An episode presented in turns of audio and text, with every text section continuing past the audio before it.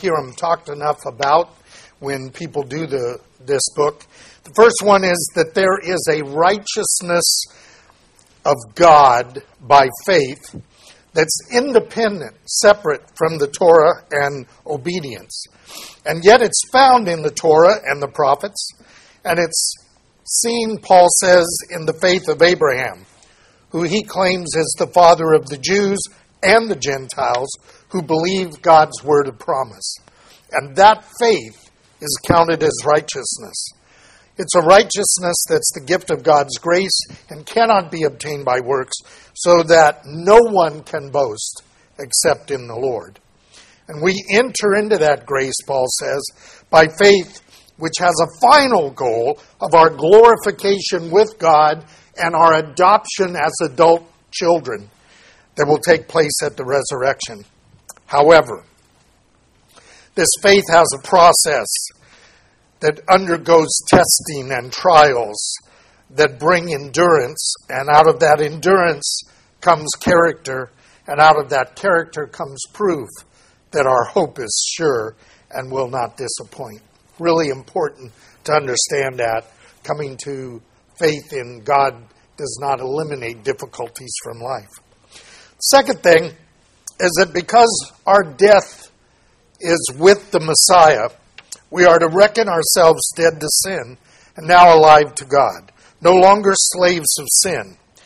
Paul goes out of his way to explain that the Torah, the law of God, is holy and good. Nothing wrong with it.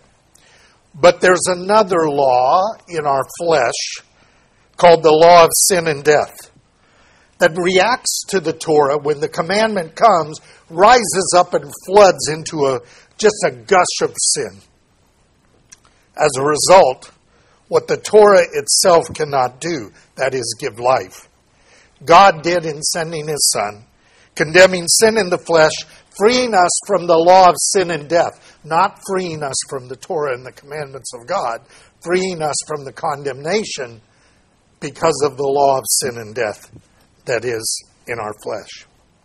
So we can now move towards full obedience, just move towards it, but this body of death becomes a problem and has to be crucified every day so that we wait in hope for the adoption of sons and daughters in the resurrection. Now, I bring that up because last week we uh, saw that Paul was returning to the subject of Israel in chapters nine, ten, eleven. Uh, we went through chapter nine last time. We're going to go through chapter ten today. I'm not happy with the chapter breaks, because this leaves us at a point, and I understand that sometimes the chapter breaks and the verses leave us with putting the emphasis on the wrong syllable. Uh, really, it's leading into what Paul's going to say in chapter eleven. It's a difficult section because of replacement theology in the church, and because people tend to use these verses primarily to justify Calvinism instead of looking at what God is doing with His ancient people Israel and with this influx of Gentiles into the faith. So, there's another problem, and that problem is that people think that Paul is talking about Israel and Judaism and Gentiles in Christianity the way we have it today, and he knows nothing of that. He is talking about the situation that he is in when the gospel is first coming to the Jew first and also to the Gentiles.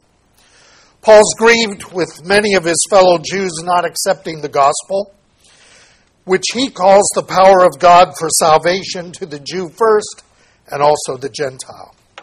And Paul says he would consider himself being accursed and lost if it were possible to save his fellow kinsmen.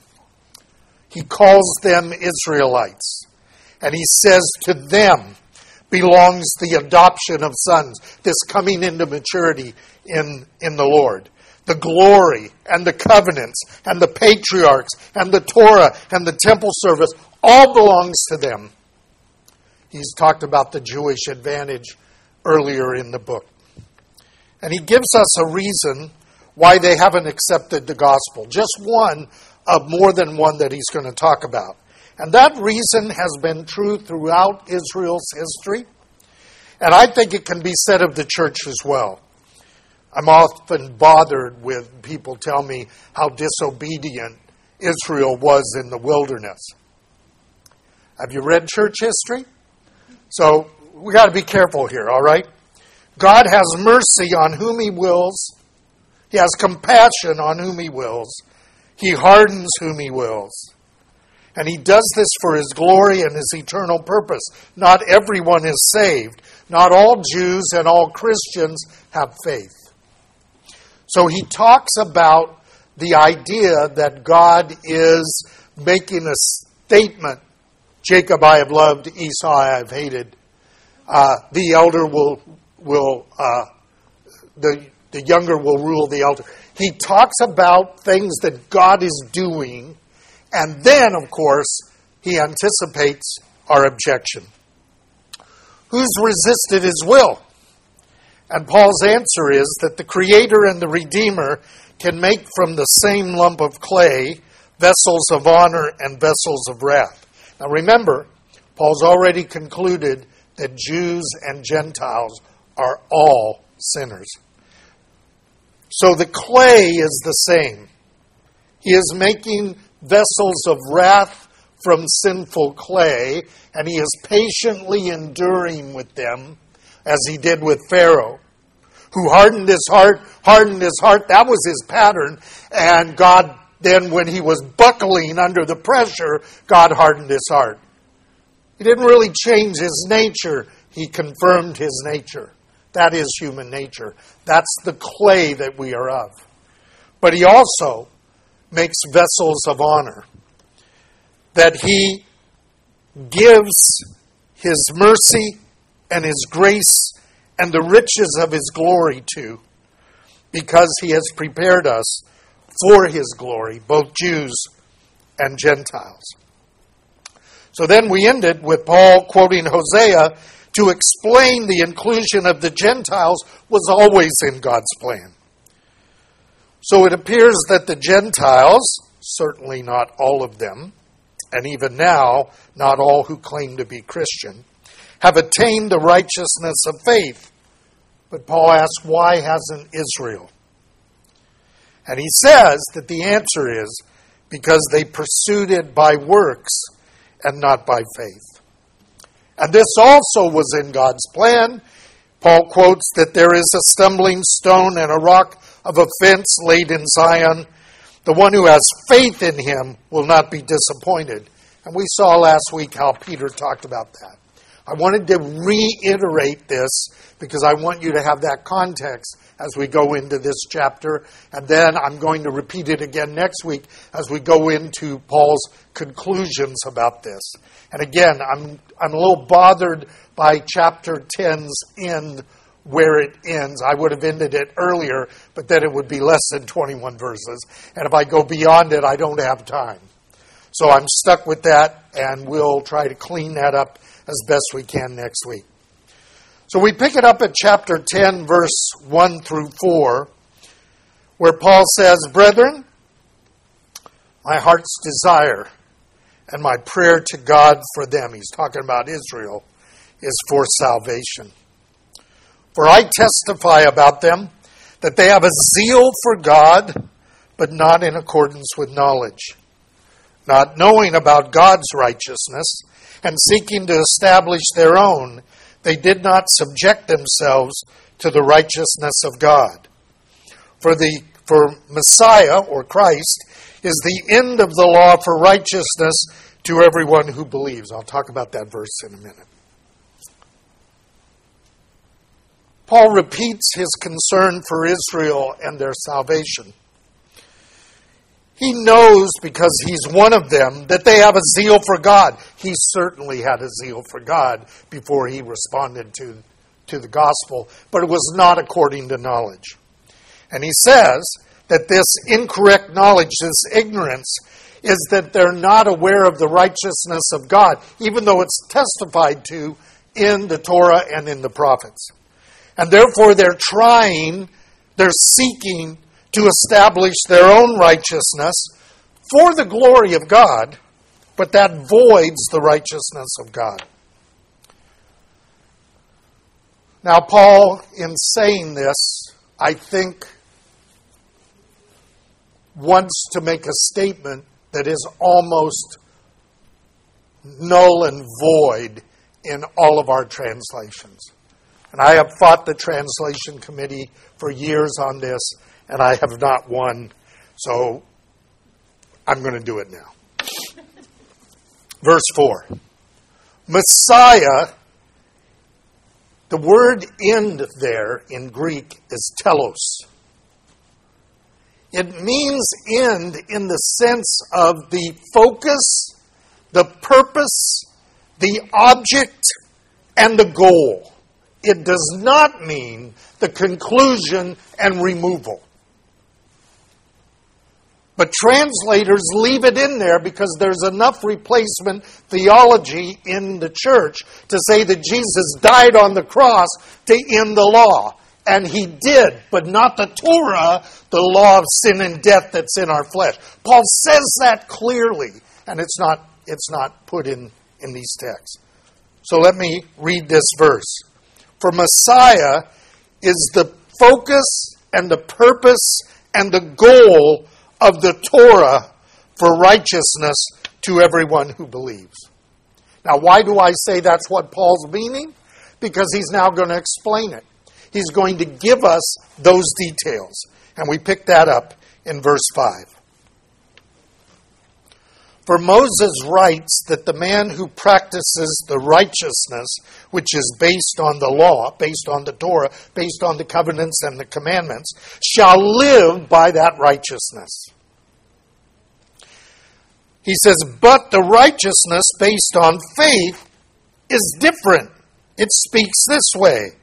Do not say in your heart, who will ascend into heaven, that is to bring Christ down, who will descend into the abyss, that is to bring Christ up from the dead. Now what does it say? The word is near you, it is in your mouth, it is in your heart, that is the word of faith which we are preaching. That if you confess with your mouth Jesus as Lord, and believe in your heart that God raised him from the dead, you shall be saved. For with the heart a person believes, resulting in righteousness, and with the mouth he confesses, resulting in salvation. For the scripture says, whoever believes in him, he's quoting that stumbling block passage, will not be disappointed. And there is no distinction between Jew and Greek, because the same Lord is Lord of all, abounding in riches to all who call upon him, because whoever calls on the name of the Lord will be saved.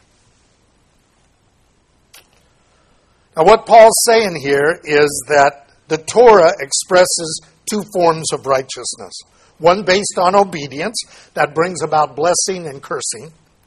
And obedience gives life and blessing if one meets its standard. But he's already explained that obedient righteousness can't be achieved either by Jews or by Gentiles. The law of sin and death in our flesh makes Torah observant to the point of life impossible. We all fall short of the glory of God. So Paul's going to quote from Deuteronomy. I'd like you to turn with me there. Deuteronomy chapter thirty.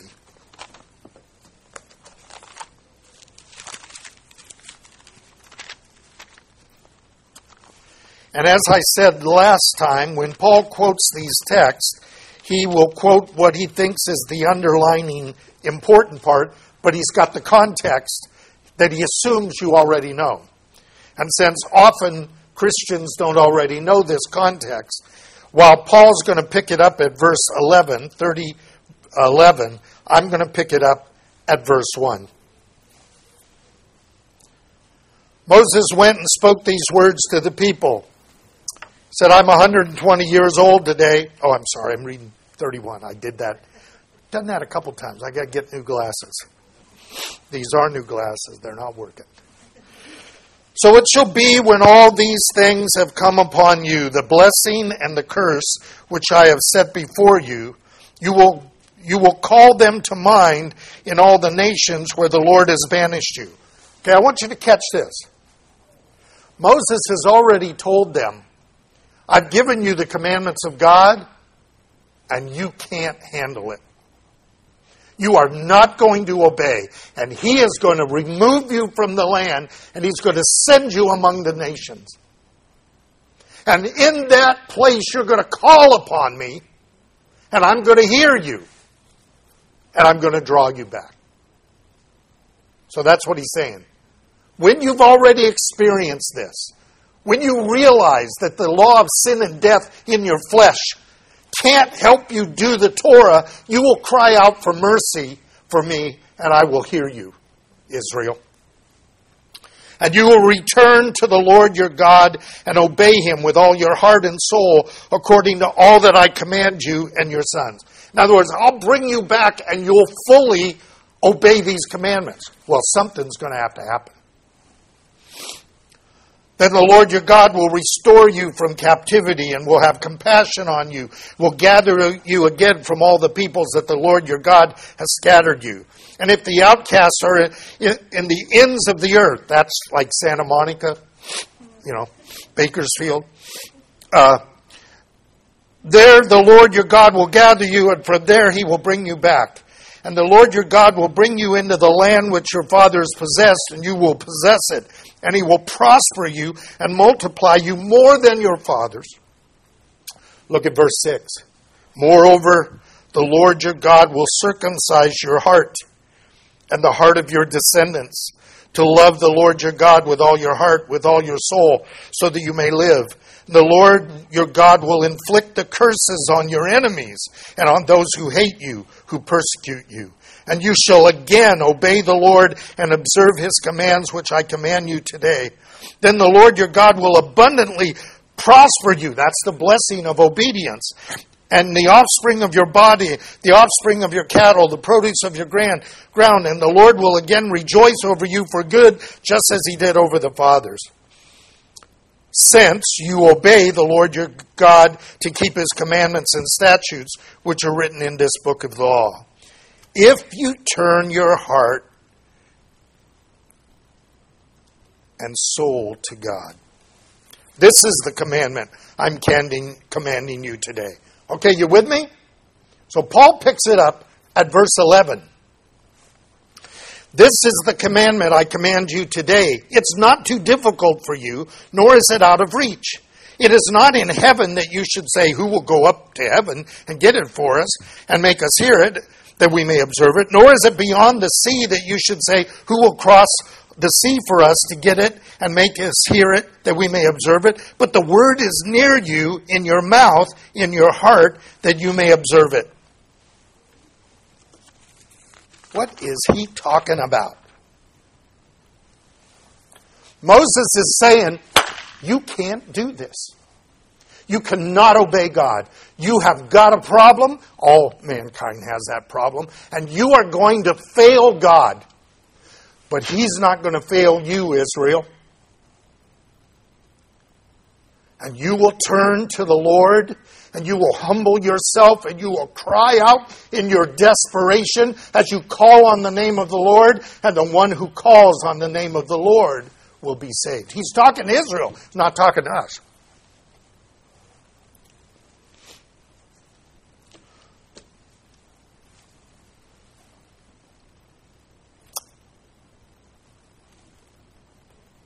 So, I want to keep reading because Paul knows that, that his readers know the rest of this. Verse fifteen of Deuteronomy thirty. See, I have set before you today life and prosperity and death and adversity, in that I command you to love the Lord your God, to walk in His ways, keep His statutes, His commandments. But if your heart turns away and you will not obey, and you're drawn away and worship other gods, I declare that you will perish. So I call, verse nineteen, on heaven and earth to witness against you today that I have set before you life and death, the blessing and the curse. Choose life in order that you may live, you and your descendants. I want you to catch this. Moses says, I place before you life and death, blessing and curse. Both righteousness. There's the righteousness of faith that brings life as opposed to death. And there's the blessing of obedience, the, the, the righteousness of obedience that brings blessing and brings curse. And Moses says, I want you to choose life. He doesn't say choose the blessing, choose the obedience. He says, I want you to choose life so that you will live. Because faith must precede obedience. That's what Paul was talking about. Israel had somehow gotten the idea that somehow they could earn the promises of God. You don't earn the promises of God. You trust God that He keeps His promise. And out of gratitude for that, and believing on that, you struggle towards obedience. Now, Paul does this a little different. He says, we'll go back to Romans. He expands on this when he says, what does the Scripture say? Do not say in your heart, who will ascend into heaven? And he says, that is to bring Christ down. Who will de- descend into the abyss? That is to bring Christ up from the dead. I think that what Paul is talking about here is the resurrection and the incarnation. We understand it that way. Israel, reading the Scriptures, would understand it as the one who is going to be sent. They are waiting for that. Blessed is he who comes in the name of the Lord. Because he will bring the Lord's salvation, the Lord's Yeshua.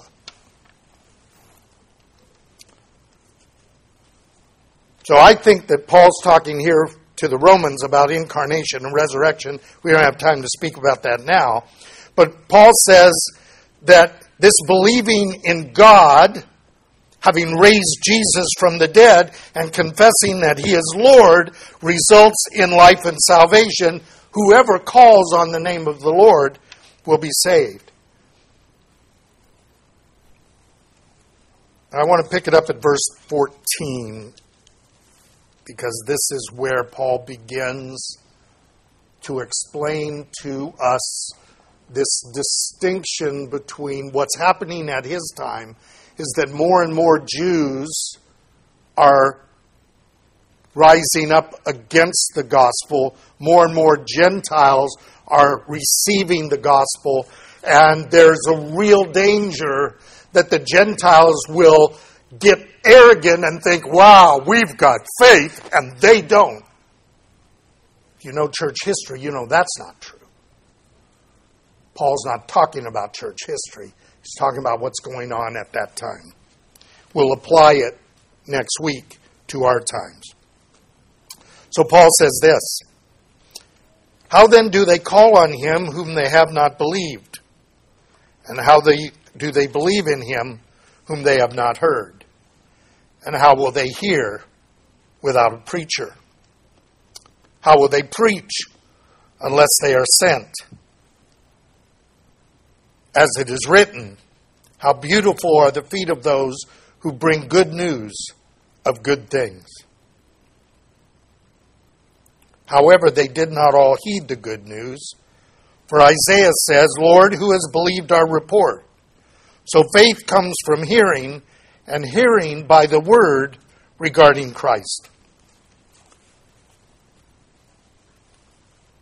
So Paul's already indicated that turning to God, that Israel will turn to God in believing that He will send Messiah, and there will be a resurrection. The kingdom will come.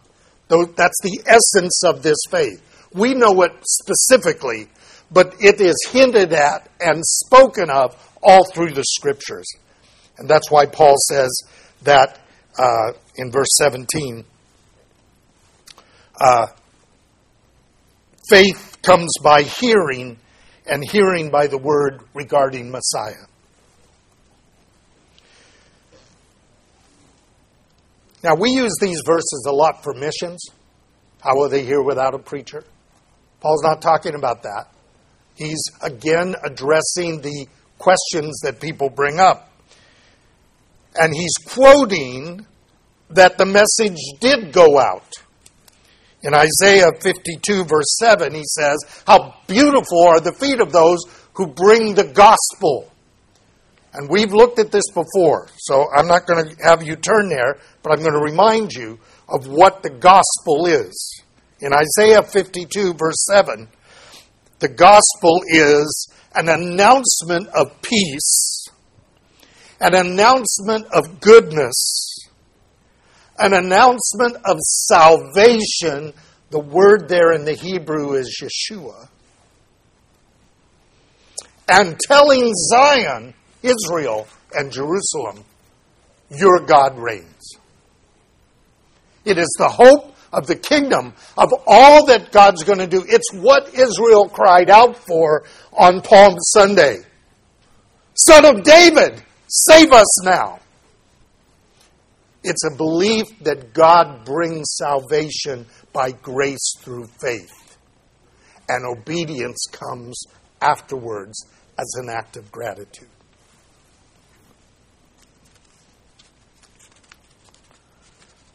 So, we have to be careful here. Paul's not speaking about the gospel as you and I have altered it. Well, we haven't altered it. It's been altered as we've got it down through the years. We'll talk more about that next week. So now Paul's going to say, so did they not hear? This is where we get into really a painful section of the scripture, and I want to be really careful here. These verses are used to condemn Israel, and Paul is using it to explain Israel. Verse eighteen through twenty-one. But I say, surely they have never heard, have they? Indeed, they have. Their voice has gone out into all the earth, and their words to the end of the world. Paul quotes Psalm nineteen. But I say, surely Israel didn't know, did they? And then Moses, he says, Moses says, I will make you jealous by that which is not a nation. By a nation without understanding will I anger you. And Israel is very bold and says, now Isaiah is very bold and says, I was found by those who did not seek me. I became manifest to those who did not ask for me. But as for Israel, he says, all day long I have stretched out my hands to a disobedient and obstinate people. You can see why I hate ending with that verse. Paul's about to make an argument, and we're going to look at that argument next week. I'm going to approximate it a little bit now because I want you to catch what Paul's saying. Paul's saying, oh yes, they heard. Not all, but some have. He's going to talk about a remnant. God has always been faithful to Israel. He has always kept a group reserved to him who have humbled themselves, who await the Messiah and seek the salvation, the Yeshua of the Lord. And Paul's going to tell us why some of them don't fully see it, though they are hoping desperately for it. So he says Israel knew. They knew by the creation, as he quotes Psalm nineteen. Go back to chapter one where Paul says, we're all without excuse. We know that there is a powerful God who is the creator and judge of the whole world. For us to turn and worship the creation rather than the creator shows our foolishness. And then he says, Moses says, and this quote is from Deuteronomy thirty-two. So I want to go back to Deuteronomy. Very important that you spend time in Deuteronomy twenty-eight through the end. When you're looking at that, Paul's commentary, that's Romans, is a commentary on, on the Torah and the prophets and the, and the purpose of God. in Deuteronomy thirty-two, the Song of Moses, Moses is telling the struggle between God and Israel, Israel and God, and all the things that's going on. And when we get to verse twenty-one, he says, "They have made me jealous with what is not God. They have provoked me to anger with their idols. So I will make them jealous with those who are not a people. I will provoke them to anger with a foolish nation." That's us, folks. We be the fools. God says, Israel's given me trouble. I think what I'll do is I'll make them jealous. I'll show what I promised to them to some who are not a nation, not a people. People who have no understanding, no background of who I am. They will come and they will see me, and Israel will go, "What is going on?" And Paul's going to push this as the as the apostle to the Gentiles. He's going to say, "I want to magnify this, lest I, because I want to provoke them to jealousy." Now, next week we'll talk about this. You and I don't pro- provoke Israel to jealousy. We either provoke them to total rejection, or more often than not, we we just have no significance to them, because we do not handle the things of God the way we should. And so we make the gospel in some ways unavailable to them. Now, Paul also quotes Isaiah, and I want to I want to catch that too. And the reason I'm saying this is, got to remember that when Paul is writing, there is no New Testament. Paul believes that the scriptures that he had were fully sufficient, and that the message could be seen in that context. So in Isaiah sixty-five, verses one and two, God says this, "I permitted myself to be sought by those who did not ask me. I permitted myself to be found by those who did not seek me. I said, 'Here am I, here am I,' to a nation that didn't call on my name. I have spread out my hands all day long to a rebellious people." Now, what Paul is saying is there's two things going on here. Moses says, "I'm going to provoke you to jealousy." And why is he doing it? Because Israel has lost its way. Israel has reached a point where they think that their own righteousness can commend them to God instead of His grace. Now, we're about to enter into a passage where Paul is going to say, and this is why I said I'd like to go in there, because Paul says, has God rejected His people? No! And Paul's proof is, I'm an Israelite, and I was in that condition. Okay? So we're going to get to that next week. So I don't want you to see a conclusion here. I'm just running out of time. So Paul says, there's a relationship between faithful Gentiles, not all Gentiles are faithful, and faithless Israel, not all Israel is faithless. We have to be careful here. Not all Gentiles have faith. I could say not all Christians have faith. We have Christians who think they can earn their way to God's approval. We are the same lump. We we have the same errors in this. And not all Jews are without faith, though we have been taught that that's the case. I once was in a meeting, Messianic Southern Baptist meeting, and we invited one of the main professors at one of our seminaries to come. And he was just, his replacement theology was just right in your face. And one of the guys said, excuse me, but what about Israel? And this guy said this, they had their chance. They had their chance? I raised my hand. I said, do you know who you're talking to? There are Jews and Gentiles who believe that Israel is central to God's plan here. And then he went dispensational on us and said, oh, later. God has never been faithless to Israel. This is, he is still working through them and in them. Just because you and I don't see it doesn't mean it's not happening. God's doing something bigger than both of us, Jews and Christians. So what Paul's going to describe about Israel in his day, I think can be said about Christians in our day.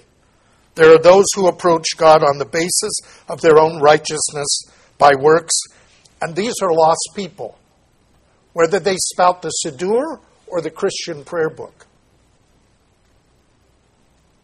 And there are people, Jews and Christians, who have faith in God and in His promises and seek His salvation by grace and expect that He will bring it all to pass, and aren't so arrogant that they think they know how He's doing it. They trust God to do what God says He will do, instead of we've got it figured out and He can only do it the way we have figured it out. Paul's going to explain about God's dealing with Israel and the nations in the next chapter. And he's going to talk about the remnant of Israel and the fullness of the Gentiles and a future when he says all Israel will be saved. And he's going to say the most bizarre verse I know of, at least for me. When he talks about Israel, they are enemies of the gospel for your sake, for my sake as a Gentile. But for the promises of God, they are beloved for the sake of the fathers. Now, there's something bigger going on there, folks. And we've got to get out of the way and not boast against the natural branches. All of that comes out next week. I hate having to stop at this verse that looks like it's condemning Israel. It's simply describing their struggle. And you've had a struggle, and I've had a struggle. And if the last verse was my rebellion, where would I be? But God has the last verse. Let's pray.